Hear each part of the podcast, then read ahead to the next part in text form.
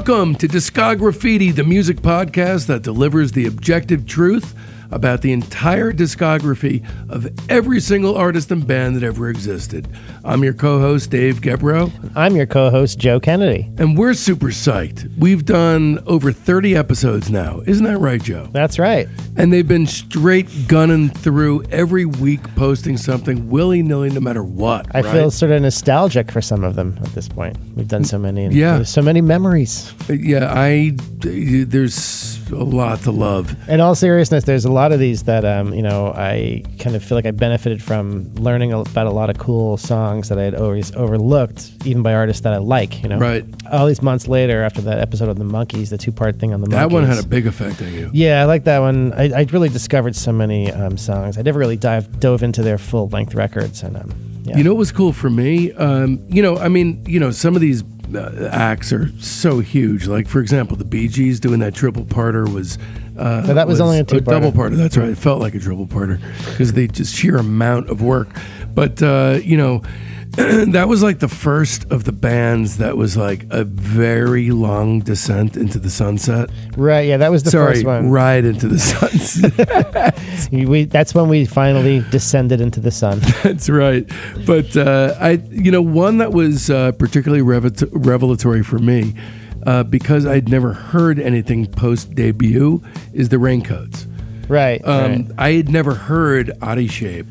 Right. That's another short one, but um, That was just Lots to chew on, but, whoa, you know. was that mind blowing? yeah, That, yeah, was just that was a fun crazy. I mean, on the other end of the spectrum, you know, I I love doing Van Halen. Totally. I was so familiar with all those records, like the back So of my hand. So much fun. So that And one, also trying to find ways of conveying just how shitty the Sammy Hagar stuff is without saying the same things over and over. And using a different kind of uh, music criticism. if Sammy shittiness is to that. he is such multidimensional shittiness. totally.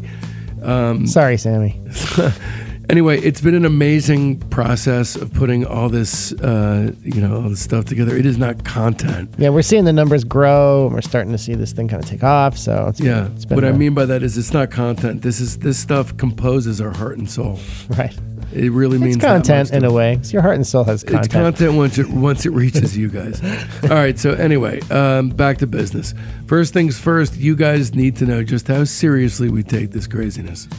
Discograffiti is heavily researched, and the music is always reassessed with fresh ears. Truth. We're not just covering albums, though. Nope. We do a searingly honest deep dive analysis of all EPs, singles, comp tracks, relevant solo work, and bootlegs. And then we rate all of them shits from zero to five. That we do. Uh, so, you know, objectively accurate zero to five rating. That we do. And that allows us all to come face to face with the true shape of an artist's overall arc, a thing to behold. Uh, this week's episode of Discograffiti, we are turning the spray cans once again on the Velvet Underground. Nobody gave a shit. Turned everybody gives the biggest shit ever. So we had uh, uh, an incredibly awesome conversation with Anthony Fantano from the Needle Drop, uh, which is in progress. And what we're going to do is return to the latter stage of the Velvet's career. So, uh, what is it, 1968 to 1973, or actually to present? We will be covering. Enjoy yourselves, and uh, we'll catch you on the uh, on the other side of this thing. Here's that interview. After White Light landed with a thud, uh, tensions were growing. You can hear it in the music. Uh, the group was tired of receiving very little recognition for its work, and uh, Reed and Cale were pulling the VU in different directions. February 13th and 14th, 1968, um, we have some outtakes that were laying down.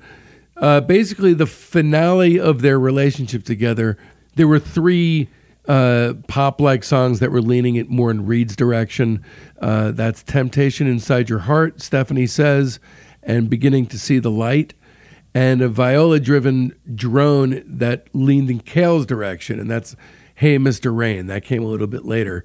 Uh, I'd like to count the, I'd like to posit that the last masterwork of the Lou Reed John Cale Nexus is the first version of Hey Mr. Rain. Yeah, this that's great. That is kind of a hint. I, I love tracks like this that are kind of a what could have been kind of you know Right. you can kind of imagine what that uh, third album would have been with Cale because it has sort of the sound of how they play on that record, but it's it's obviously one of his kind of drony songs. It's so really cool. It has this sort of um, cosmic yet feet planted on the ground kind of a feel to it. yeah. A lot It's of people don't know that song because it, Yeah. it came out like you know it didn't come out at the time. And I've always loved it. So Lou Reed calls Morrison and Tucker to a meeting at the uh, Riviera Cafe in the West Village. Uh, doesn't tell Cale about this meeting, and tells him that Cale's out of the band. Uh, so Sterling pipes up and objects, and Lou says that either Cale's gone or the Velvets are done. So that's kind of the end of that. Phase two pure pop for heavy heads 1968 to 1970 before work on the third album started john was replaced by doug yule of a boston group called the grass menagerie you see what they did there yeah, very clever. um, so when they all met uh, it became clear that uh, bass and organ was what he was going to be doing for the band but he would also obviously wind up contributing in a major way to vocals Yeah, he's a multi instrumentalist too, so uh, Yeah. he's kind of useful to have around. he was a good guy to have in the band for them yeah, he's like, a, he's like a utility guy. Uh, just weeks after he joined, they started recording the third album. November and December of, of 1968, the third album, the eponymously titled The Velvet Underground, comes out. Uh, so that was, I'm sorry, recorded November and December 68. It came out in March 69. I, you know, obviously, you know, Doug Yule is in the band and Cale is out, and um, I think the band just kind of takes on more of a Lou centric personality. You know, with, with Cale missing, that's like a big personality and a big like creative force kind of leaving. it's just a it's a very very strong record. I, I think potentially it's the one I've listened to the most because it's so accessible, and I'm generally always in the mood to hear this. it's definitely their easiest it's their easiest record to listen to and and I actually fully agree with you you know I I even though it's not the most groundbreaking or experimental album they've put out uh, it is the record that I do find myself kind of coming back the most to because it's just the simplest to listen to it's the sweetest to listen to at this point you know they, they almost become more of a singer songwriter band Yeah. and the magic Yeah. of the record is just based in not just loose songwriting but also just the softness with which they deliver it and that's kind of the other quality of this record that kind of stands out to me it's just very soft It it's very so gentle it's delicate. it's like it's it's it's just so the polar opposite of white light white It's like Lou trying to convince you he's an actual human being when we know good and well right. that he It's, is it's not. just so soft. It's so gentle. It's so smooth. It is so nuanced. And I mean, I you know, while it's easy to kind of look at all this stuff with like, you know, hindsight and 2020 vision, like you know, in, in retrospect, um, it, it certainly was something for them to go out on such a stripped back and such like a simple and beautiful limb after two very wild and chaotic and incredibly versatile and experimental records. Their biographer Richie Unterberger, who's uh, who's a friend of mine, great guy. Um, he also made wrote this incredible book called Unknown Legends of Rock and Roll. He said it best, I think. Having made perhaps the loudest album of all time, it's almost as if they've now decided to make the world's quietest LP. Sure, sure. No, absolutely. And and just like, you know, also take note of the emotional shift that happens on this record. Like you have the spirituality of Jesus. Yeah. You have I'm set free that's almost like transcendental Oh, yeah, in totally. a way. yeah. And, and and not in the same way that like heroin is and like, you know, in, in a very different way. Um, you know, the, just like the sheer beauty of Candy Says and like I, I mean, After Hours is like legitimately the first Velvet Underground song that I would say is like actually cute. It's like a Yeah. cute, Right. heartening little song. It's but like then if you listen to little the lyrics, again, they're doing it because it's Sure. about isolation. Yeah. sure. You know, so it's sure. you know again they're they're up to their old tricks. Don't know if you guys are aware that all the songs on this album are in order and complement each other. So uh, one leads into the other consciously. Did you guys know that? Uh, no, Hmm. it's kind of like a concept album in that way. Yeah, yeah. So um, this is from an interview that Lou Reed did. There were certain questions stated in the opening song, and then it was delineated, you know, through various phases. It ended with Jesus saying, "Now help me do this, man." And then after you went through it all from here to here, which is like what an average person goes through, you're faced with like the murder mystery, which is a total reversal of everything Oh, no. because you shouldn't be faced with that, but you were. That sounds like some shit he made up later when he was on speed or something. Maybe, maybe. All right, so I also love the sonics of this record. I didn't really get to chime in on that. But Yeah. it's it's it's Yeah. a very clean, warm sounding record. Um, the guitars are all really beautiful, kind of milky Yeah, sounding. all the, all the all the clean and very naked electric guitars just sound great. and that's kind of the running really thing does. throughout all the four canonical Velvet's albums is um, you know Lou and Sterling's guitar playing. They're pretty clever the way they play, the way they play off each other. They they arrange real neat little parts. You know why What Goes On has that bagpipe, uh, bagpipe style solo? He couldn't decide on which was the better solo, so he just left them in, all of them. Oh wow, That's what it was. yeah. Song number one, Candy Says. Take it away, Anthony. Um, this is one of my favorite Lou Reed songs lyrically, frankly. Um, you know, I, I love uh, what this song uh, it says about, uh, you know, sexual and, you know, a gender identity. Um, Just out of curiosity, what is your, do you like Warhol's Factory and all the superstars, or are you only peripherally interested in that world? I, it's it's something I'm only periphery, uh, peripherally like knowledgeable of. It's it's Yeah. not something I'm uninterested in per se, but like Right. I, much of what I know about it is through like looking into what Lou was was singing about. You know what I mean? Right, right. So, Yeah. so yeah. In in mentioning that, this is about Candy Darling, who is a transgender actress who was in, uh, you know, Lou knew, and also, you know, eventually wound up singing about in Walk on the Wild Side. Right. Yeah. You the factory scene kind of provided a lot of subject material um, for for Lou um, in these years. Wherever That- you that- looked. Yeah, that that's a perfect example of one. I mean, just an, again, a real pro songwriter kind of song. If you sit down and figure that out on the piano, how the melody goes and stuff, it's really this is like well really- written song, very sturdy melody. Very tender, emotional doo wop type Right. material. And it's Doug Yule singing, Mm-hmm. um, and um, he he was super nervous singing it in the studio, so it has this very shaky kind of quality to the vocal, which just kind of makes it just even that much better, make it Yeah. that much more vulnerable. I'll tell you, man, Lou gave some major material to him. He Yeah. didn't just give him throwaway stuff. Yeah. This was like, you know, New Age and, uh, you know, Who Loves the Sun. I mean, some major songs. um, kind of a selfless asshole. um, so, uh, What Goes On? The only single released from the album, What Goes On, is as perfect as a song gets. It's kind of the uh, platonic ideal of what a song should be. What do you guys say? I, love it. I, this is another one where I love Moe's drumming on this. Um, Yeah, just yeah. with the two limbs, she really kind of kind of is rocking this one really great. It's just a good old fashioned rock tune. Um, again, like you know, the super. It, it sounds like this kind of feels like uh, the direction it go in Unloaded. This sounds like this could Right, have been Unloaded. right. This is kind of kind of hints at that sort of future. And that's a pimp decision to keep all your guitar solos in the mix because you're that goddamn good. Um, is this uh, Anthony? Is this your favorite iteration of the song, the studio version? Um, you know, this one's fine. I, I think like lyrically, it's not my favorite on the record, but I think without it and without um, you know, beginning to see the light, Right. th- there wouldn't be too much in the way of like you know a, a bit a pulse on this record. You Yeah, know what I mean? right. So it like it, it does provide like some really necessary Yeah, kind yeah. of groove and counterpoint to the general vibes and It themes of the you in the LP. tush to keep awake for Jesus. right, exactly. Which like you know, stunningly beautiful moment though. The guitars on that one are are Truly, especially yeah. uh, wonderful. But um, you know, and and pale blue eyes as well. You know, it's it's really like moments like that where Lou is just on his shit lyrically. Yeah. You know, look, what goes on is fine, but like pale blue eyes haunts me. But You wait, know what I before mean? we get There's- there, we have some kind of Yeah. love. So no, some- no, and, and, and I'm not. And I'm not skipping ahead. I'm just saying, like, Yeah, you yeah. know, I, I guess, Yeah. like, you know, as, as far as like the moments of this record that stick with me the most, they they just always seem to be the softest. Yeah, the hushed what I ones. what I sort of see is like the most lyrically profound. You know what I mean? Mm-hmm. I agree. It's uh, the ones that I come back to where Ca- Candy says "pale blue eyes" and and Jesus. Uh, so and often I'm set free. Um, Those are all kind of standards. Those are all kind of like Yeah. rock standards at this point. Right. Yeah. Right. uh, you know, there, I'll tell you, there's there's almost no more of a genius line conceivably than "I'm set free to find a new illusion."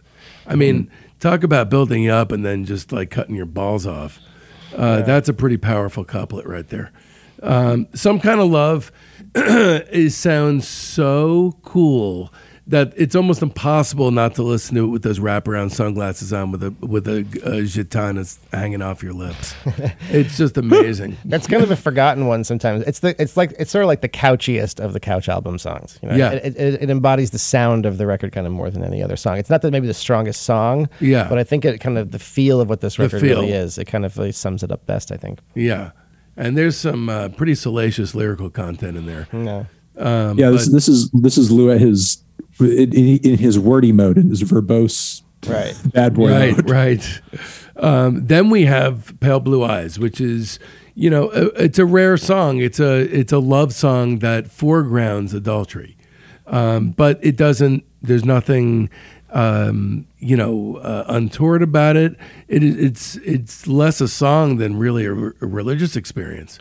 I really, I mean, it, it it it it barely even counts as a song. There could be like a two hour version of it. I wouldn't even notice. It's Yeah. a very very powerful statement. Yeah, I mean, even without it sort of going out of its way to be super experimental or psychedelic, there is something about uh, the guitar interplay and the refrains that it, it really does almost feel like a bit of a drone. You know, uh, like like it could just kind of go on forever, and you could just like vibe on that uh, until eternity. Yeah. And then um, and then and then Jesus, which is you know to go from Sister Ray to Jesus in several months. Uh, this is this has always been one of my favorite songs. That opening figure is just the best. Yeah. Yeah, little bit, little bendy guitar, like, bendy. right away, and then the, Yeah, little, yeah. the little bass motif, like the the way this the way the song is arranged and the way they play it, it just sucks you in right at the beginning. The bent Um, note is gorgeous. Yeah. it's just beyond perfect. Yeah, I mean one of, one of my favorite songs of theirs ever. Uh, So side one is, is side one is probably the stronger of the two sides, but it's, it's still side two is great. Beginning to see the lights, what kicks us off into uh, into side two. Um, I also beginning to beginning to see the light has the great refrain. Um, How does it feel to be loved? Um, that really is such a powerful refrain. It really kind of like sets the whole song that came before it in a whole different light to me. Yeah. Um, I always love that line. And I, the I was way- rela- I was related to it. the way he sings it is so almost Yeah. uh, just you know beatifically excited. Mm-hmm. Um, you like that song, Anthony? It's not it's not like one of their standout, you know, calling for attention to itself, but it's what's your what's your thoughts on this one? No, I think I think it starts off side two with a blast. You know, again, again, I think it's uh, I think it's another moment where it, it's bringing some momentum to the table. Uh, well, I'm beginning to see the light. I mean, Lou's coming off like pretty bold on the mic. Yeah, yeah, Um, yeah. You know, I I, th- I think It's it's so got uh, simple too. yeah, it's it's simple. It's rocking. It's straightforward. It's like right in his garage rock roots, essentially. Yeah, yeah. Um, and then I'm Set Free. I'm Set Free is uh, definitely one of my favorite songs of theirs. It's just so beautiful. And that one lyric as well. Uh, I saw a head laughing, rolling on the ground. Uh, I'm Set Free. It just always hit me in a very powerful way, this one. There's another one I love the sound of, especially the drums. It, it's you know Moe's playing. It sounds like she's playing a bass drum with a mallet in her hand, and then like some kind of like the snare sounds kind of like floppy and not really tuned real well. But it just it's the perfect sound for it. It's just I I, I love those drum sounds. I, I, this is I love the sonics of this record. I think those th- this is kind of underrated. The uh, Yeah. how, how great this record sounds. So this this next one, that's the story of my life, is uh, inspired by a remark from Billy Name. Billy uh, took the picture that's on the uh, the, the cover, uh, I believe, of this one, but definitely uh, was a you know a hardcore denizen of the factory. Lived there uh, in the Silver Factory. Uh, he's name checked in the song. It's a two minute song, very minimal, uh, but still a good tune.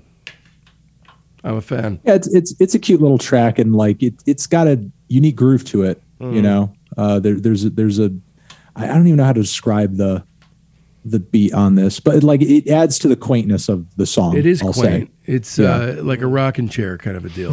Right, Um, exactly. There's the, something the of next cute one, about not it. so much. Not Yeah. cute, not rocking chair. so the This murder kind of the, mystery. uh, this, this is, is- a forever debate. like, yeah. does this belong on this fucking record or not? Yeah, this is kind of the Right. la- the last of the sort of failed creative writing experiment kind of Right, songs. right. Um, yeah, I don't, I don't, I don't. This one's not for me. Look, I don't care Yeah. what the concept of the record's supposed to be. I still have no idea what this is doing on this record, but it's a testament to Lou's genius that I can't imagine the record without it. Yeah, you know, I I I, I was very not just like you know forgiving, but also just very much in support of uh, you know tracks like "The Gift" and Lady Ga- and Lady Godiva's operation on "White Light, White Heat." Yeah, but yeah. Like in in this context, I just feel like this track doesn't necessarily complement the the vibe of the record. It's so, it- fucking it just- long too.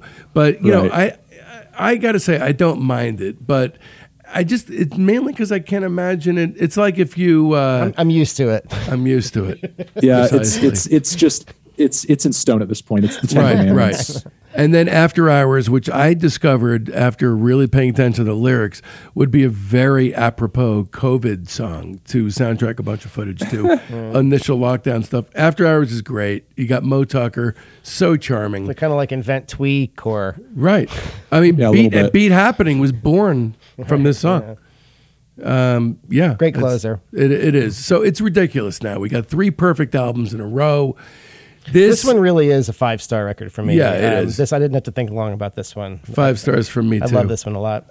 I'd probably give this one more of a four. You know, I'm going five, four point five, and then a four. Right. Okay. Okay. So uh, VU spent a lot of 69 on the road in the US and Canada and not making much headway commercially. So, um, you know, so they st- kept doing real extended improvs uh, in, in their live shows. Um, but by this point, they were focusing on really tight live performances. And it's a really great thing that they kind of became a dead like unit. They would encourage their fans to tape their shows. And uh, some of these recordings that came out wind up being, you know, first bootlegs um, and ordained live releases, uh, like bootleg series type Yeah, stuff. this period's pretty well documented with um, live performances. You can hear a few iterations of this, a few different shows with this iteration of the band. The you know Lou Sterling, Moe, Doug Yule lineup. This was kind of a stable lineup for them for a little while. Um, it does, in retrospect, it seems like they only made the one record, but really they were kind of recording another one that never really saw the light of day until years later. right, right. So, So it was a pro- it was a more productive and, And- and- stable lineup than it seems. what wound up happening there, the backstory is this. So um, when the when VU moved from Verve, uh, who'd released their first two albums, to the parent company MGM, they signed a two album deal. Um, so they released the third one in March '69. Later the later in the year, uh, there was a management change, and MGM, the new CEO Mike Curb, was brought in to try to rescue the label, and decided to purge the record company of really uh, you know controversial acts that courted any kind of drug attention. Hello, Velvet Underground, It Uh, seems- it seems like not really a great fiscal move in like 1969. We got to get rid of all yeah. these drug bands. Yeah, yeah, we got to keep the Perry Como inspired people. uh, so, uh, uh, also, uh, so yeah, Velvet Underground became you know very specifically targeted, and the band had in the meantime recorded 14 tracks for possible release as their second MGM LP. So it, from May to October of '69 is the recording of the lost fourth album. Right. So Doug Yule uh, says that he has said in, in subsequent interviews, you know, since this was made, that you know that th- these are just demos and they weren't really making an album. But that doesn't seem right to me. These don't. I know what demos sound like. These don't sound like demos. This I- is a I- record. I- they were making okay, a record. So you have a conceptual argument. I have a le- an argument based in logistics. Let me explain. Oh, I know. Yeah, you're right. This is. I know about this too. Yeah. You It know was- about it was, was too? supposed to come out. Yeah, no, it was given a number. Right. So, uh, how basically, however you believe these recordings fit into their canon, they were definitely intended for re- for release, and the proof is that MGM reserved the following catalog number: SE four six four one, which labels only use for official releases. Right. Uh, so this is most of the material that makes up uh, VU, uh, which is considered rightly to be the great lost Velvet Underground record. Right. So most of this record uh, just sat on the shelf. MGM shelved it, and then it didn't come out until the '80s on on um, on the, when it was called VU. the the way the the manifold ways in which this was released uh, definitely uh, you know begs talking about. There is an ultimate way to hear this, which is one of the additional discs in the uh, the third album 45th anniversary box set, right? Yeah. So these a lot of these recordings didn't come out until the '80s, and I guess they didn't have finished mixes of some of them, and then even the ones they did, they remixed. So it has the the, the album VU, and um, I just, are these some? Are these on another VU view and as well? another Yeah. So there's yeah. there's two comps that came out. So VU was released in February 85 and another view was released in September 86. Yeah. So these have they, they sound like they were mixed in the 80s. It, has, it has Yeah. a very 80s Yeah. kind of sound grafted onto a 60s record, and I never liked the sound of that record. It always really bothered me. Um, it, now, what what is cool is that you can. It's a beautiful, right in the middle transition point between that sort of hushed majesty of the third record, and the you know loaded with hits ideology. The fourth record, eh, th- there is a very unique thrust to this record that belongs really unto itself. Yeah. So the, when they recently in 2014 they put out. Like you were saying before, that con- the uh, the box set or the the, the deluxe-ish version of the uh, Right, the third album, and they they went back and remixed things, but in like the in a, si- with the '60s kind of spirit. So for some, so for some things they were able to find the original '60s mixes, and then it seems like for the 2014 mixes they sort of matched the sound of the old mixes. Right, right. Instead of trying to make, I think in the they, they were trying to make the Velvets like contemporary in the Yes, 80s. Like they were going to have. They, It was just The look, idea of, at like, that the- time we were just starved for VU material. Yeah, you the- weren't, I was. the labels like we're going to sell a bunch of these. Yeah. You know, it, like, it, At least the songs are good. It was a great yeah. discovery. It- Um, by the way, for me, this is like a dream come true that this Right. 2014 reissue came out, and it completely brings the record to life in a whole, Yeah. whole different way. Th- These are the definitive uh, versions of these mixes, and you can make a whole album. It is an album. The, you know, the the Lost album. You can sequence it however you want. There's there's never been an official sequence of it, but it does play like an album. There's you know, Right. So, you know, the, I just want to talk mainly not about a VU and another view because those are worthless artifacts, only really worth mentioning. Yeah, so some of the highlights this you know I, I really believe Foggy Notion probably would have been the opener if they had sequenced Yeah. this album. Great in a great like chugga chugga velvet. It, it feels like a more soulful what goes on. Yeah, this is- this song just rips. it's the this is one that really benefited from the new 2014 mix. Uh, the the version that came out in the 80s is really 80s reverb drenched. so it's actually not a new mix. It's the original 1969 mix. okay, well whatever they put out in 2014. Yeah. Um, this is one of the few songs that actually retains the 69 Right, it kills the 85 mix. Um, Exactly. one of these days, that's another one that really benefits from it. Um, yeah, yeah. Uh, that slide solo stomp section at the end is is a totally amazing. Yeah. Right, I really like the Velvet's version of Andy's chest, um, Yeah. especially from Moe's drumming. It's really like really kind of a masterpiece of minimalist drumming. Um, Yeah, it feels uh, a little bit ill-fitting, only because the version on Transformers just, it kind of nails it. yeah, and then I mean Ocean. Um, that this is my favorite version of Ocean. This is would have been was- the, it would have been one of the best songs on the album. yeah. It's a, I mean it's a fully realized version of a really great Yeah. song. Um, uh, can't stand it. That's another. Wait, one. what about Lisa Says? You blew right by that, that one's one. cool? That's my least favorite of the Says series. Yeah, It's yeah. pretty I mean, it's a it's it's a pretty straight up, straightforward It's a addition typical to Lou song about a lost soul of some sort. Yeah, yeah. Um, we don't have to go through every single one on this. You can kind of check. I them can't out. stand. It's awesome. Well, I can't stand it's the one that probably sounded the worst with that 80s mix. That one sounded really rough. Yeah, yeah. 80s lexicon reverb thing on it. But that's a really great rocker, and, and, and I think that's a pretty, pretty, like, definitely would have made the record. yeah, one, yeah. One of the better also, songs. we're gonna have a real good time together. I mean that that could have been the first song. I mean, certainly They a played- perfect Yeah, opening. they played that a lot in their live sets. At the Yeah, why wouldn't you? So, Uh, and then they did a version of rock and roll, um, which would end up on Loaded, of course. yeah, in a much better version. I mean, this one's sort of. it's uh, not bad. It doesn't. It doesn't match the Loaded. It's version. definitely more demo-y. Yeah, but it's Um, interesting to hear them play it with Moe. And Ride Into the Sun's great. It's a great closer. Yeah, yeah, that's a Um, nice blown out kind of instrumental, floaty kind of thing. So yeah, the, the Lost album's a real album. I would. I, you It's know, a real album. yeah. There's no question. It's got to be seen as one of theirs. Uh, it's so incredibly unassuming, like a humble little 1950s inspired If rock you're and kind roll search, band. like and like we said, if you're searching for it uh, in on on one of the streaming services or something, Right. it's it's uh, part of the uh, The 45th third album. Yeah, the, the, Yeah, the the, 45th the, deluxe reissue of the third album. yeah, and you you have to hear it like that. Yeah, that's so. This is it's really like. Um, uh, like a humble 50s inspired rock and roll band just plying its trade. This is back to the Pickwick style of writing. Right. Not sure how personal this all is for Lou, but uh, it- or even if it's just an exercise in creative writing, but it's still wonderful. And even though Uh, it's related in sound, spirit, and in aesthetic. It's just a hair below loaded for me. Still five stars, so we're splitting hairs here. I give it. It is- I give it four and a half. So do you really? Okay. Okay. Uh, April through August of 1970, the group recorded uh, songs that would become loaded.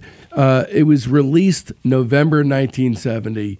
Um, so it failed to chart, which is ridiculous. Well, considering especially the what their goal was, their goal was to make more songs that are more commercial, Right. And they Right. kind of nailed the assignment. A, it's lot, a lot lo- of these seem very. It's called commercial. loaded because Yeah. it's supposed to be loaded, Loaded with, with hits, hits, right. and it is. Right. Except it wasn't. um, it's the last album to feature Reed, uh, who left very shortly before it was released. Um, so, So, they had switched labels. They're on Atlantic now after the the uh, kind of fiasco of the unreleased fourth would be would have been fourth album, and um, so I you know, there's kind of a new. I think Verve kind of just took them as a lost leader and didn't sweat what they were doing too much. But Atlantic tried to get some hits out of them, and I think it kind of influenced this record in a kind of a positive way, strangely, because I really like the style of songwriting. This this record has so many hooks on it. This is a very like classic rock like hook kind of record, um, and in a, in a really great way, I think. I uh, okay. So we're going opinions up front, huh? I like your. I That's like my it. for intro. That's I my like intro. it and I love it. That's my All right, intro to the So I'm going to give an intro. I feel like this album is a little bit overrated. And if you ask, and by the way, when I and I just mean in comparison, kind of like Run Run Run, like These are all amazing records. yeah, they're all amazing records. But to me, Loaded always left me a little bit cold. I'm not really talking as much side one. Side one, I really love, except for Cool It Down, which is just pretty good. But the band don't feel, uh, you know, incredibly close to this record either. You know, they feel like it was just uh, sort of tossed together. I just like the sound that they kind of inhabit. But they're just a cool rock band on this one. You know, Yeah. they're, they're just kind of like you know, Sweet Jane, rock and roll. Who loves the? They just play these songs really well, and um, it's it's just a cool sound. It's it's this is uh, the record's obviously a bridge to Lou's solo career. Yeah. um, it's it's sort of you know this happens a lot at the end of a run of a band where it sort of morphs into the solo project of the main writer, and that's happening a little bit here. But I, I really like the spirit of this record and the and the space they occupy is sort of a classic rockish kind of band. Um, Yeah, I, it I, I totally dig it. sounds like dig it. classic rock. Yeah, um, Anthony, you've been sort of uh, getting very, very slowly, progressively colder toward the band, right? So, how do you feel about Loaded? I, I don't care too much for loaded, honestly. I mean, I agree with a lot of your assessments so far. It is almost like a transitional moment, um, almost like in the same way that like the first New Order record sounds like what could have been a third Joy Division record, Mm-hmm. Right, You know, right. uh, and it's funny you bring that up. That to me is my sweet spot for them. I Yeah. like that And- transitional stuff the most. Yeah. Um, but you know, this this record, I mean, look, the last record, as I sort of said, uh, was very much more about Lou. And I feel like that's like even more so the case with this record, uh, but but with like a little bit of an ego trip thrown in as well. Which, like, considering what the state of the band was at the time, what else could it have been? Right. Um, especially with the added pressure of like, hey, we got to have hits on here, we got to have this. But the thing Yeah. is, like, you know, "Who Loves the Sun"? I, I think is a solid tune but like is that what vocally and like emotionally i i seek from lou reed you know Right, like right. not necessarily like To me, "Who Loves the Sun" comes off ironic. you know look i'll i'll, I'll say this like the, the record kind of wears itself out for me very quickly like obviously like i have a lot of passion for Yeah. a song like sweet jane obviously a classic um, and rock and roll as well uh, you know but the thing is like rock and roll to me is just like so it, it's it's such a weird meta moment like musically uh, for the velvet underground and lou and the band and Man, what if, what if that song sucked? That you can't fuck if you fuck up a song called rock and roll, you're Well, it's, through. if you think it's almost kind of quaint the way that like rock and roll as a concept used to sort of mean something. Yeah. You know, it was sort Yeah. of like a lifestyle that people could believe in. It was something yeah, bigger it was than, a religion. It was like bigger than It a was genre religion, of music, yeah. you know. It's, It it's- is a religion. I mean, look, a- look at us. Well, I don't know. Look at it- us. It, seems to no longer really be a religion. Well, it is for thing me. not, like, at, not at this point no The thing know, of like I live for rock and roll. Nobody really says. Yeah. Well, you know what? I mean, I just want Anthony to know that, you know, a couple nights I'm waking up at three in the morning listening to 1973 era Your life- Doug Yule Velvet Underground. Your life was changed by rock and roll, baby. it really was changed by rock and roll. You know, we, you know, and that comes through here for me. There's also obviously a slick venality in a, consciously attempting to write a, an album that's going to be commercially successful. But to me, there's a calling that's at play here that um, you know is hard to not pick up on. I think my favorite 15 seconds of recorded music, possibly ever, is the intro to Sweet Jane.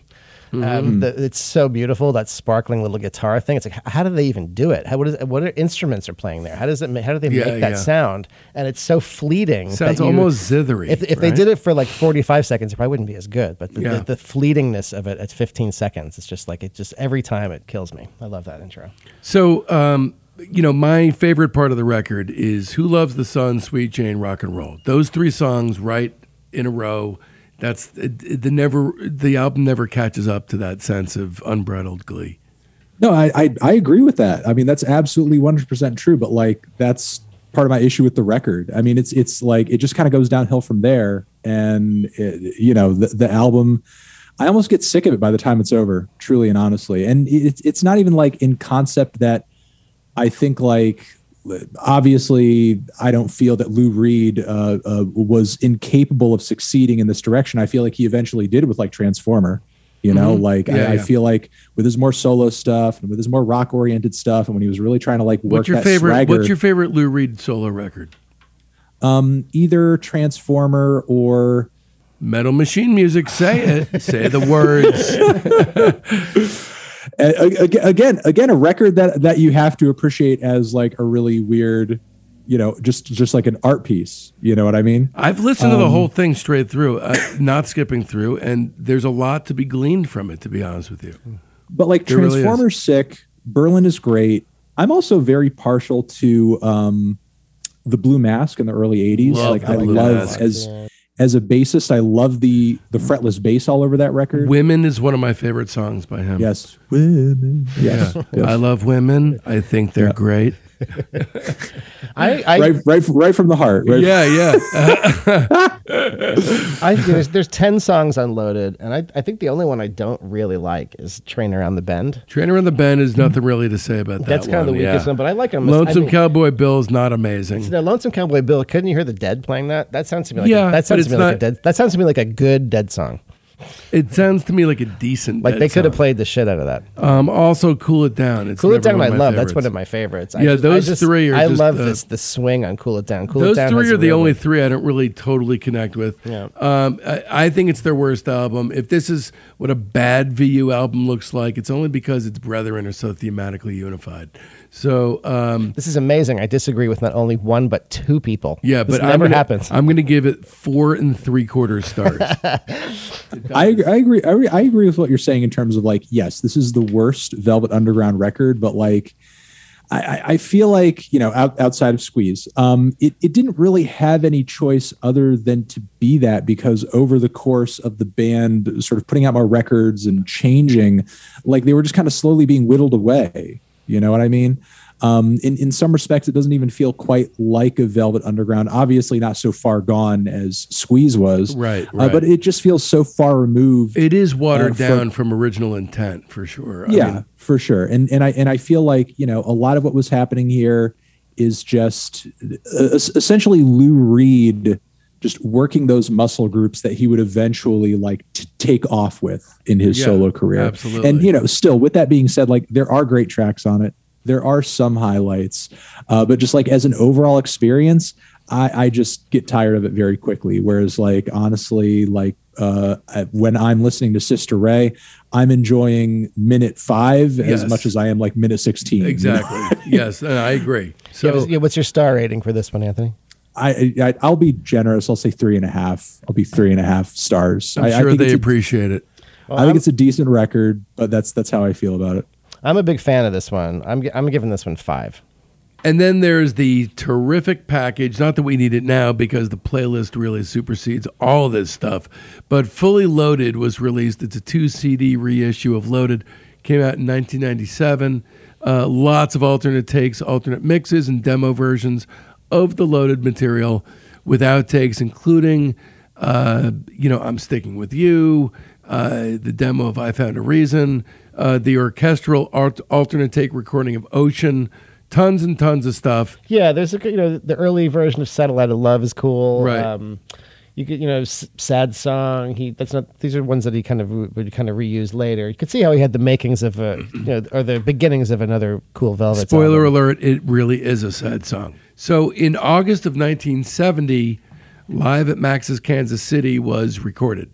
Let's talk about that a minute because it is very much of note uh, in the sense that uh, it was, first of all, recorded at uh, uh, 213 Park Avenue South in New York City. This was a big nightclub for them.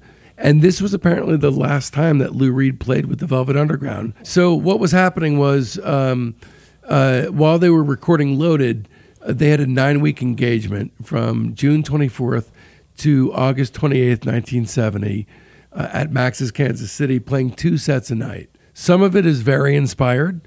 Most of it is just workmanlike. Yeah, th- there's a time and place kind of quality to it. You know, capturing them at at Max's.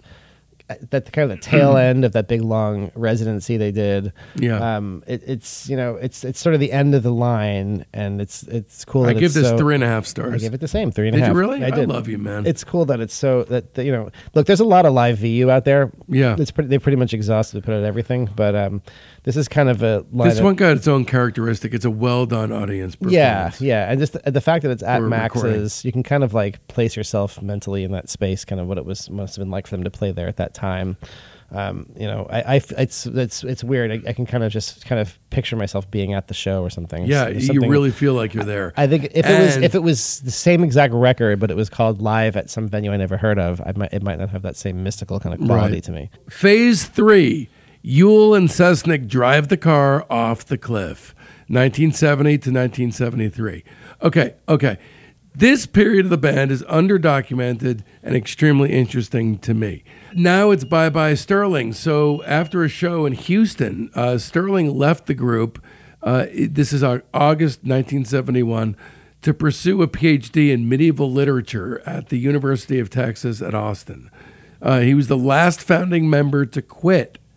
Morrison's replacement was singer keyboard player Willie Alexander. Now that's an obscure period of the Velvet Underground. Yeah, the so Willie, now we're- the Willie Alexander era. Yes, it's true, uh, but I still would like to cover it. It's of great interest to me for whatever reason. This brief lineup of the band, they played several shows in the U.S. and Canada in September 71. And in October and November of that year, there were a bunch of shows in England, Wales, and, and the Netherlands uh, to support the European loaded. So, because of live at Max's Kansas City started doing well, interest in the band began to, you know, the flames began to be fanned a little bit. Steve Sesnick was able to get a one album deal with Polydor in the UK to do another album. So he reached out to Yule. Uh, a, a new Velvet Underground lineup was very quickly assembled uh, to do the UK shows. Uh, Sesnick actually wound up not even showing up in London to meet the band with the right equipment and tour funds. So the, this horrible tour ended in December 72. Uh, Doug Yule breaks up the band, um, and then Squeeze is recorded. Now, Squeeze is a very strange album. So a lot of people uh, consider it a Velvet Underground album in name only, because really it's Doug Yule only with the addition of the Deep Purple drummer Ian Paice. I am one of those people who considers it in name only. and I am not.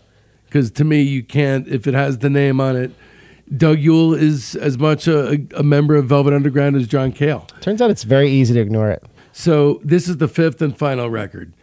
Uh, Squeeze to me is is awful. Um, But it's, but uh, do you want to do you want to tackle that era? I or, think he just did. No, no. I, I, what I'm saying is, do you are are, are you see, super see, here- super? see, here, here's here's the thing about Squeeze. Like I've heard it, I've heard it, but do I recollect any of it? No, no, I do not. Like I think it's a, a super mediocre record. Uh, it's obviously with just it pretty much being Doug. it's even more far removed from anything, and and that's sort of like the spiral of the Velvet Underground.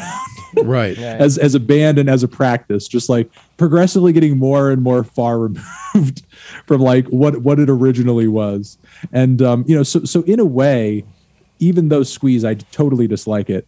uh, It's it's almost perfect in that way because I feel like A lot of you know, people while- don't know while- about this record at all. It's, a lot of people don't consider it uh, canon whatsoever. I don't find this, this. I don't find Squeeze or the Squeeze period to be really that interesting to me. It's a record that a guy made who was in in a band for a minute, and you know, it's it's it is what it sounds like. It was a contract contract filler, and a you know, let's slap the name on it. I give Squeeze one star. I give it two stars. Uh, yeah, I, I, I would give it a, a one star. A, a half is what's the lowest? What- Zero. Zero. the- Zero's the You can give lowest. it Okay, zero. ze- ze- zero, a half a star. I'll give it a half, Half a a star. That's star. that's pretty That's fair. generous. That's pretty fair. Okay, so the Reed, Cale, Morrison, Tucker lineup, they officially reunited without Yule and started touring again. All this stuff got flouted, and uh, you know what wound up happening is uh, they were going to potentially even do new studio recordings, but before any of it could come to fruition, Cale and Reed fell out again, and the band broke up again.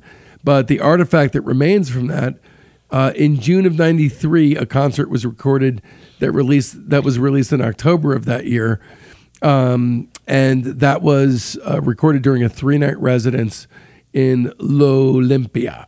So this Paris. is kind of interesting because it's such a professionally. It's so they did the songs all very faithfully. It's the four Right. of them.